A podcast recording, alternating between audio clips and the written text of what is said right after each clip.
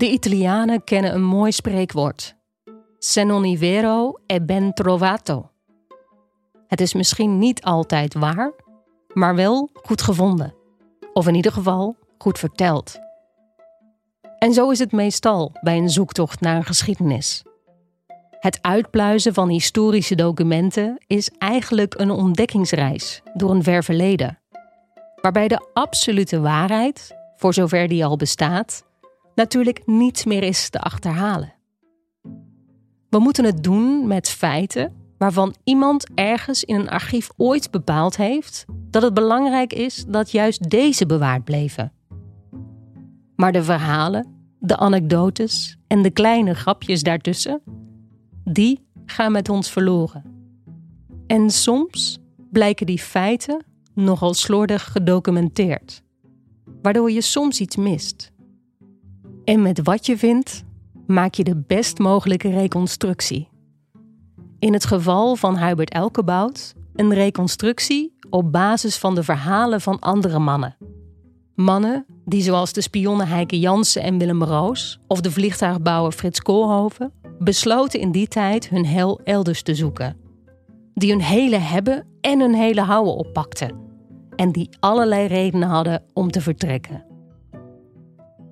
En er is iets waarvan ik inmiddels overtuigd ben. Er is nooit één enkele reden om te gaan.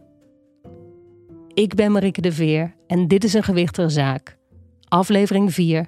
Een ticket naar New York.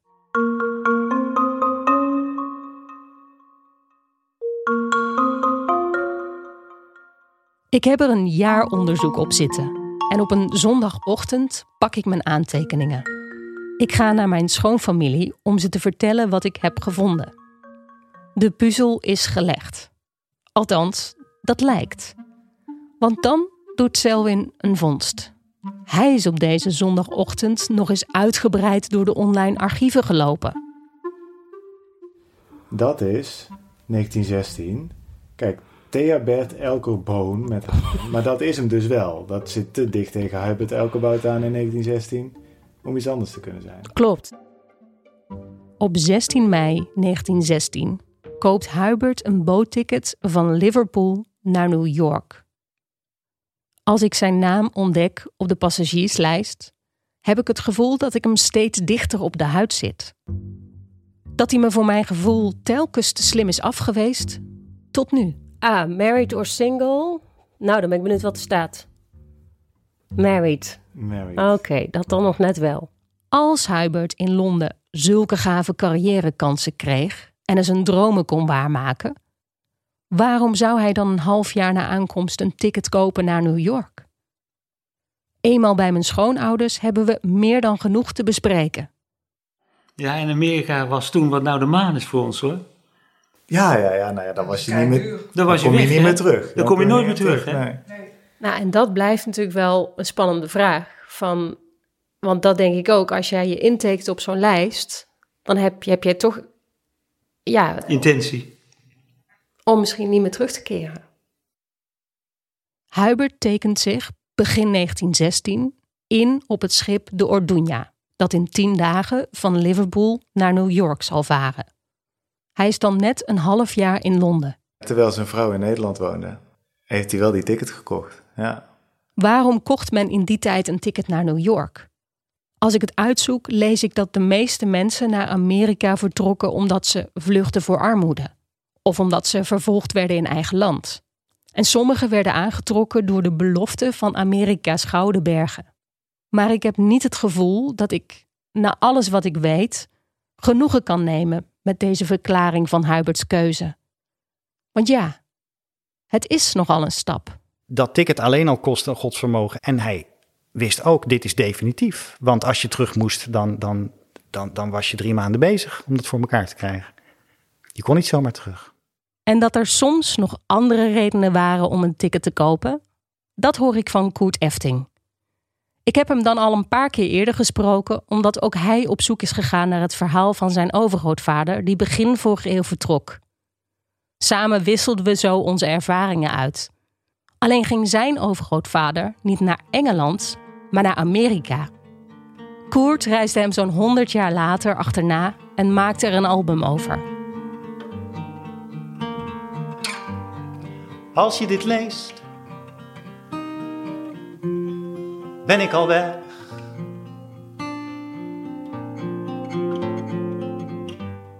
Vond je mijn brief? Bij terugkomst ontmoet ik hem in Rotterdam, in Hotel New York. Ja, het is heel bijzonder om te denken dat toen Gijs Bertens vertrok, hier waarschijnlijk gewoon directieleden aan het werk zaten.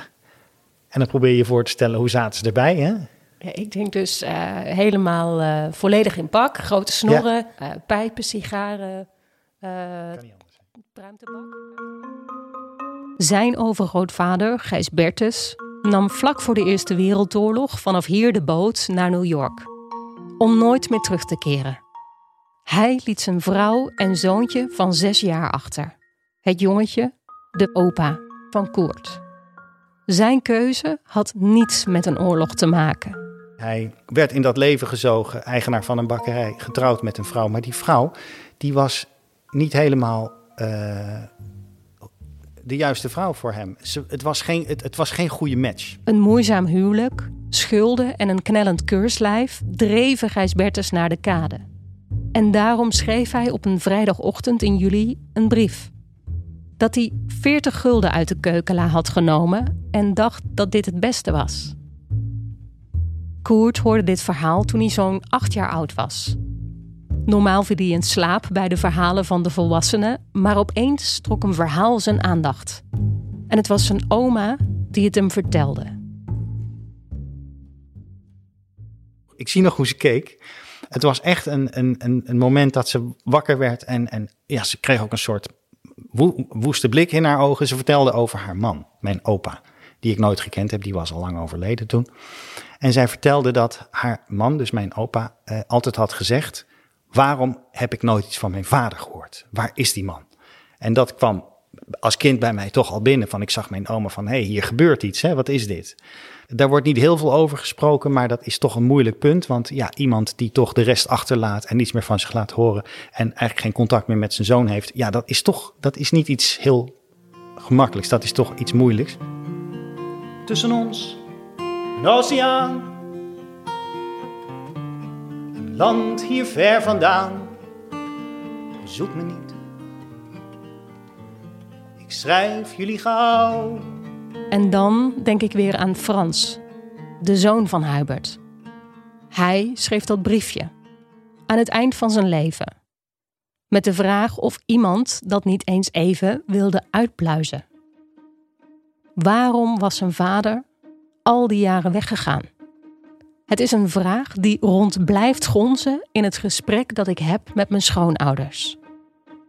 Maar jouw vader is, eh, of ja, alle drie de kinderen, zijn dus heel lang zonder vader opgegroeid. Echt jarenlang. Ja, ja. Ja, dat is een wereld die we allemaal niet kennen van opa. Hè? Dat moet voor hem toch ook wel... eh, Ja, er moet iets heel, heel zwaarwegends zijn gebeurd.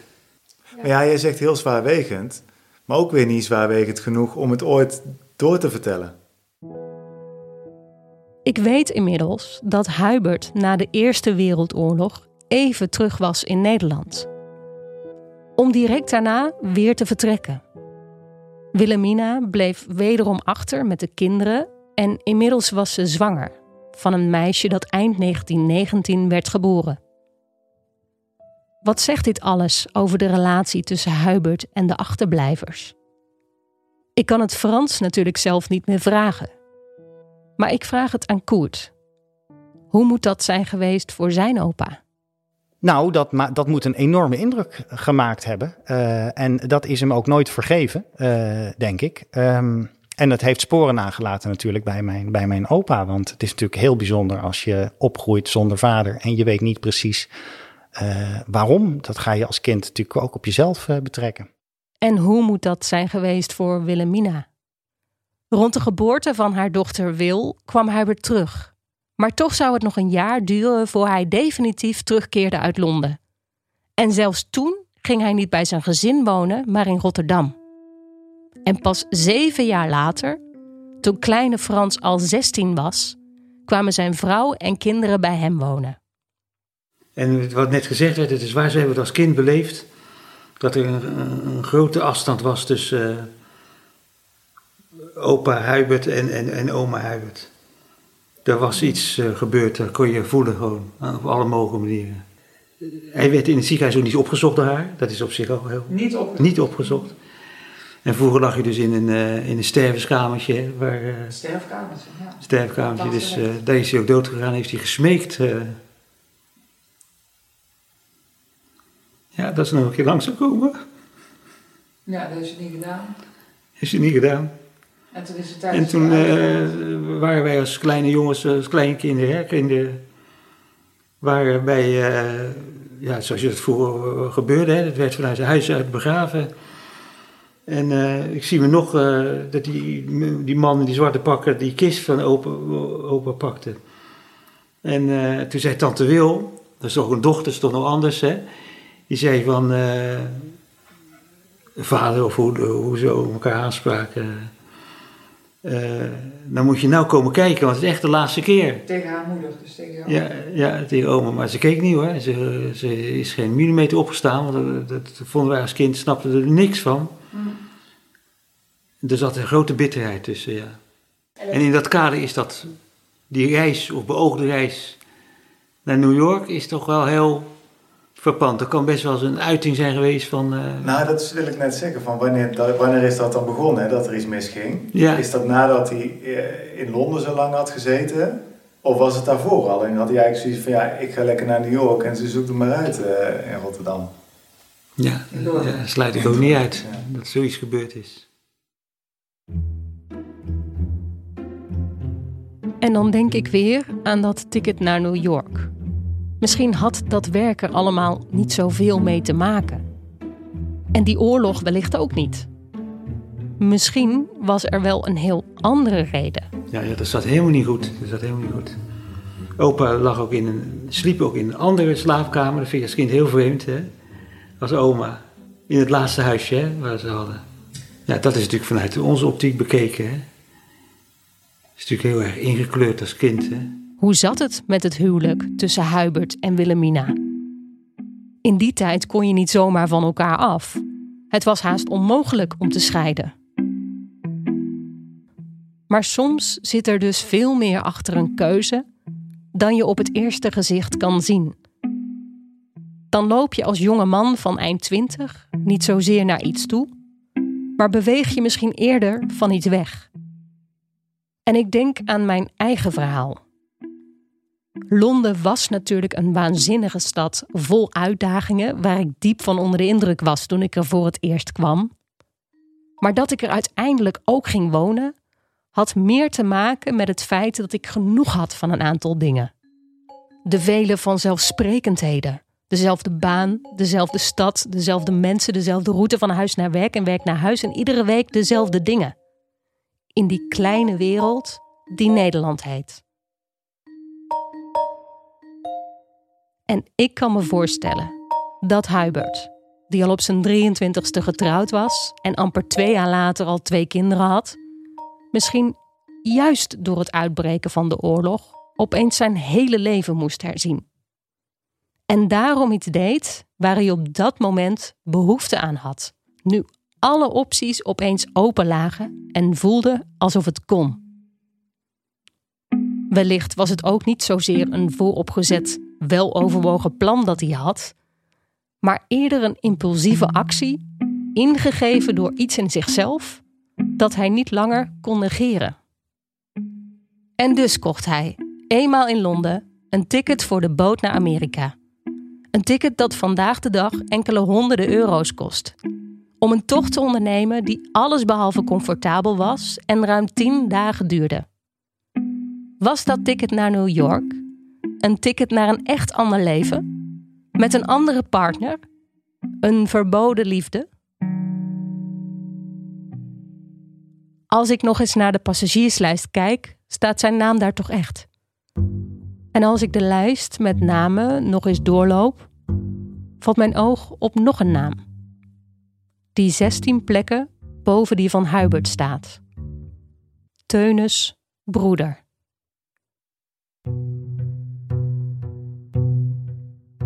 En ik denk aan het gesprek dat ik had met Frank.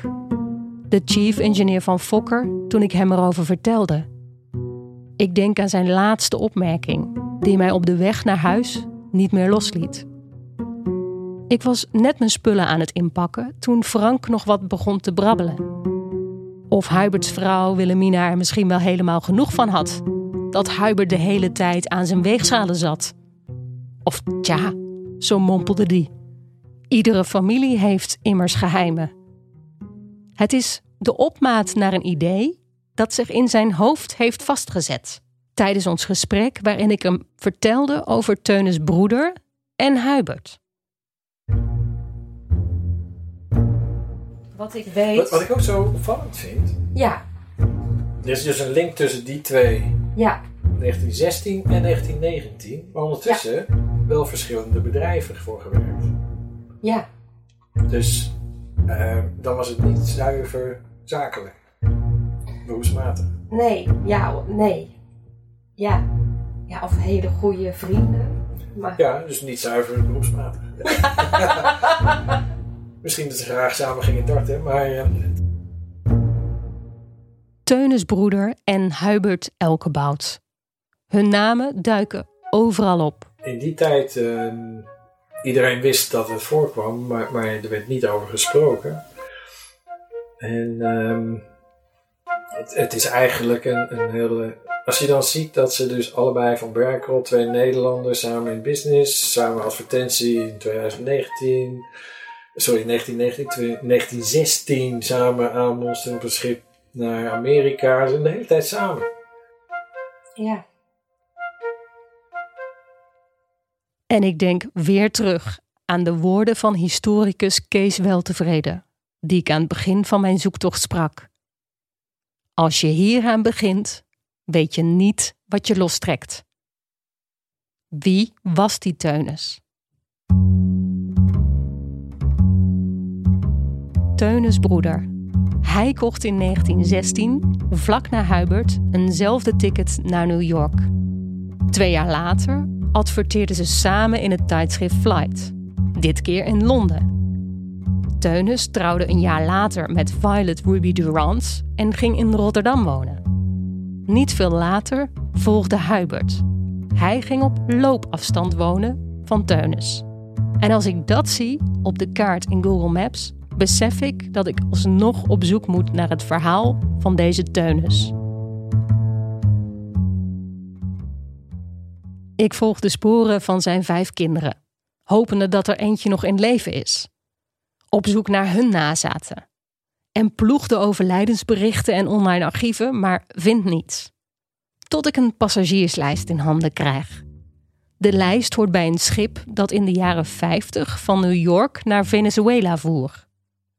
Aan boord van het schip is de vijf maanden oude baby Duke Boersma, de kleinzoon van Teunis broeder. Goeiedag.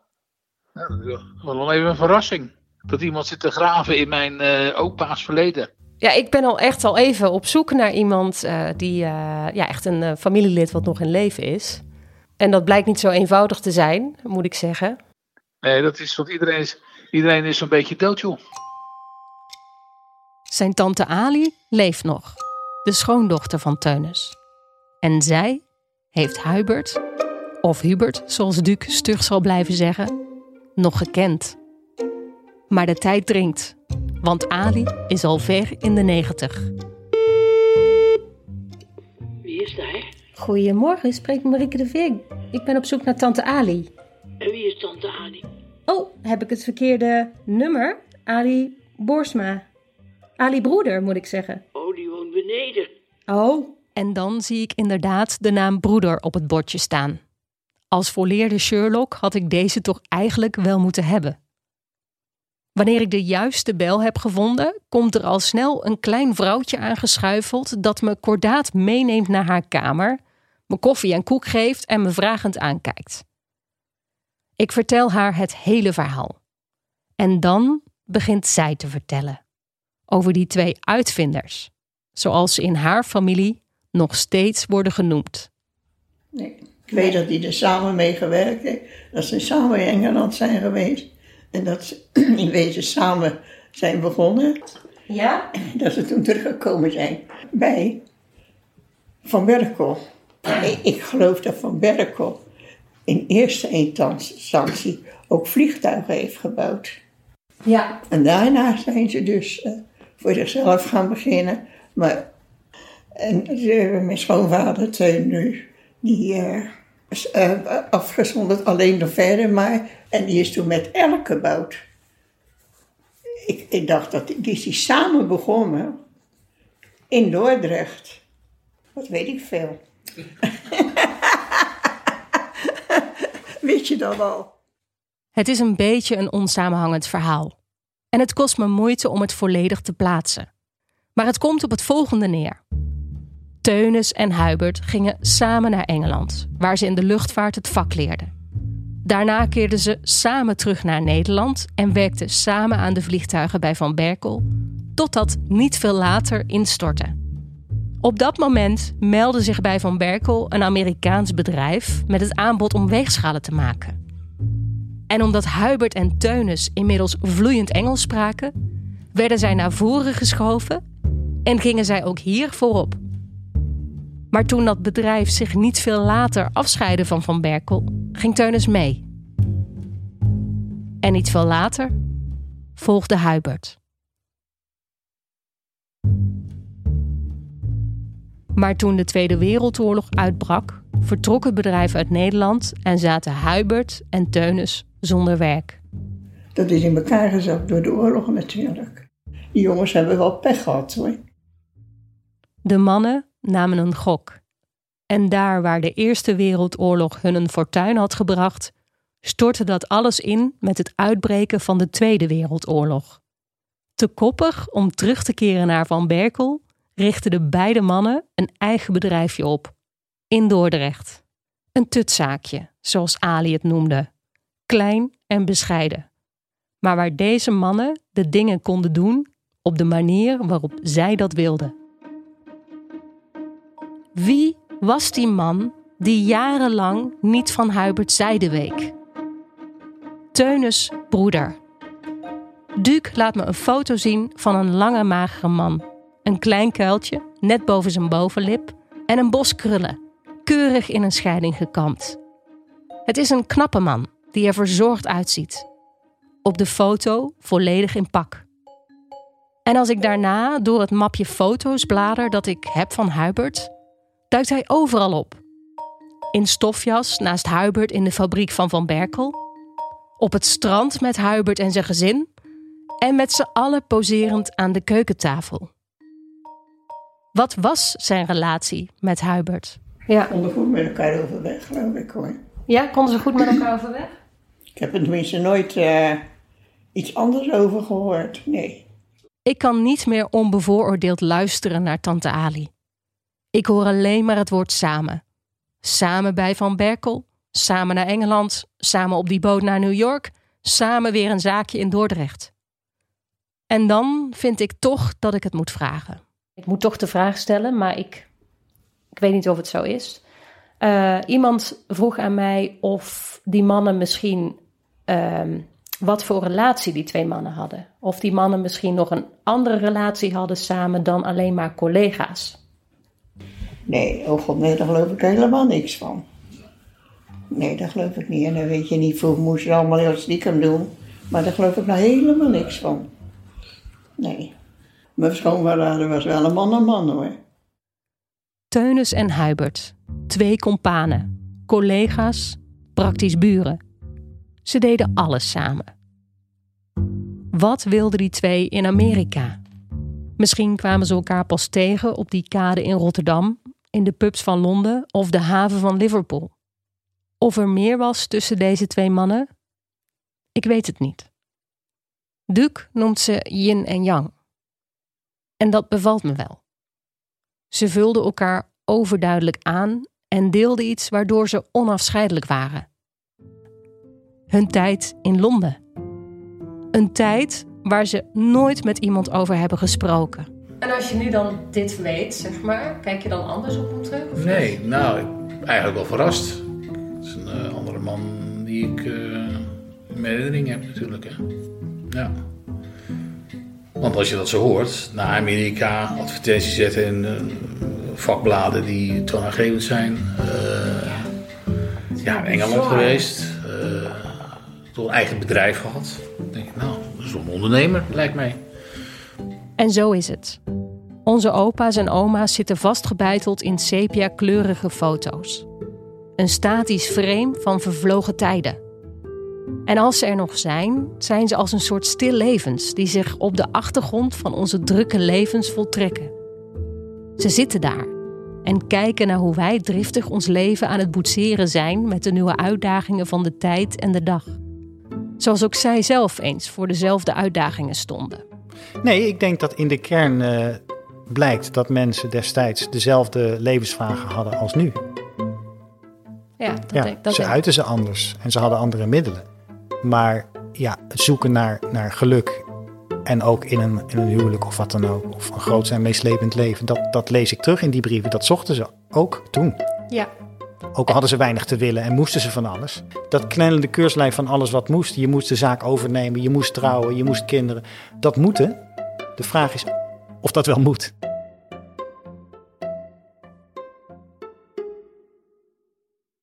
En zo kwam ook Hubert op de kade van Rotterdam terecht, waar hij zijn besluit nam.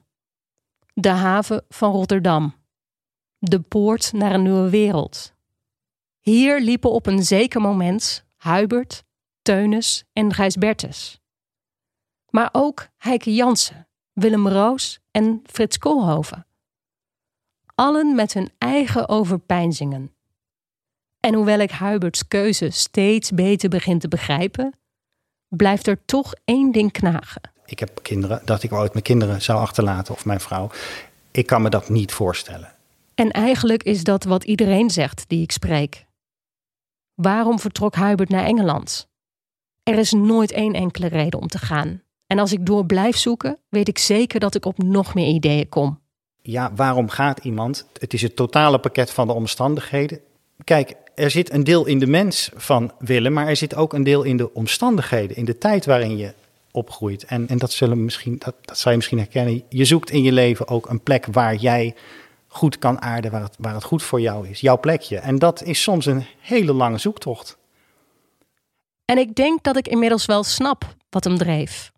Hoe Hubert als uitvinder zo bezig was met de techniek van die tijd, daar op dat kleine kamertje in Schiedam, dat het zowat zijn tweede liefde werd. Een liefde die regelmatig met hem aan de haal ging en tussen hem en zijn gezin in kwam te staan, maar hem ook de kans gaf hele mooie dingen mee te maken. En ik denk dat Hubert een hele gave tijd heeft gehad. Een tijd die hem de kans gaf nieuwe mogelijkheden te ontdekken, zichzelf te ontdekken. Een tijd die consequenties heeft gehad voor zijn omgeving, zoals het meestal is als je voor jezelf kiest. Die Eerste Wereldoorlog trok alles wat hij tot dan toe als vanzelfsprekend had aangenomen onder hem vandaan.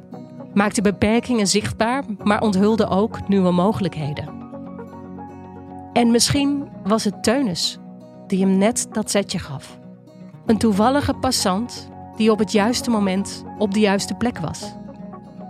En zo kleuren we onze geschiedenis in.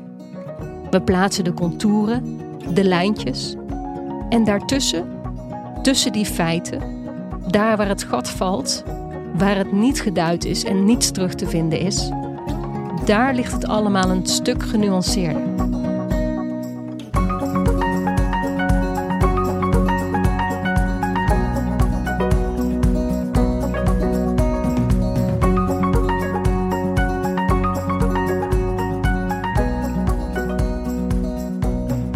Ik ben ook op zoek natuurlijk naar wat was het motief, wat, wat was zijn drijfveer. Eh, dat zat in de tijdgeest, dat zat in die man zelf, natuurlijk een bepaald karakter.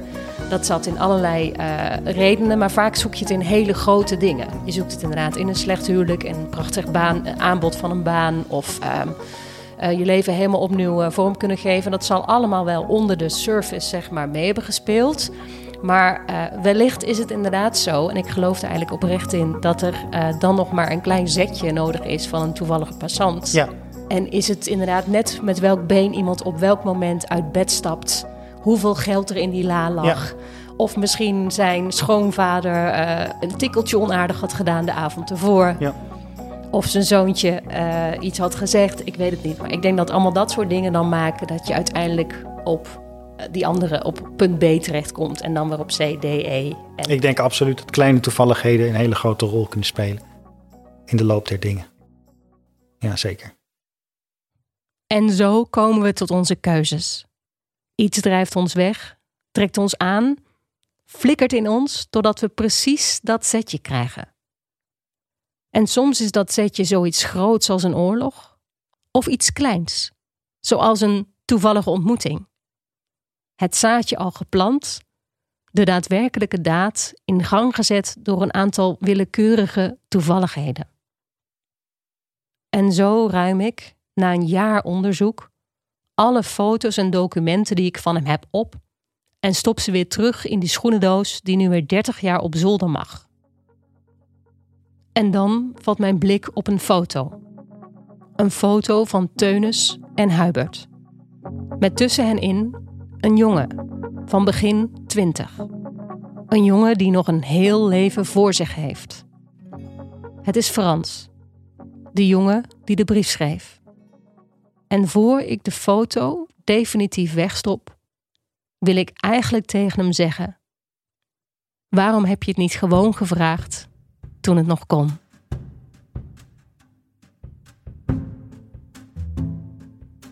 Teunis en Hubert zijn uiteindelijk nooit aangekomen in Amerika. Over het ticket naar New York hebben zij nooit gesproken.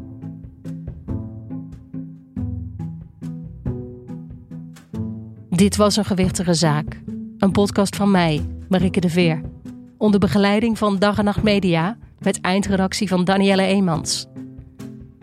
Ik dank Duke Boersma, Tante Ali en natuurlijk Koert Efting.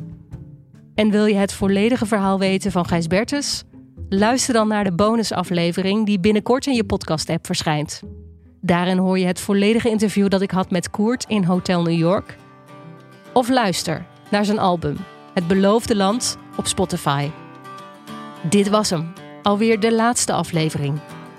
Ik hoop dat je het leuk vond en dat je wellicht aangespoord bent om ook zelf eens in je familiegeschiedenis te duiken. Ik heb met een kater de voordeur in het slot gedaan. Boel de boel gelaten, sleutel in de keuken aan.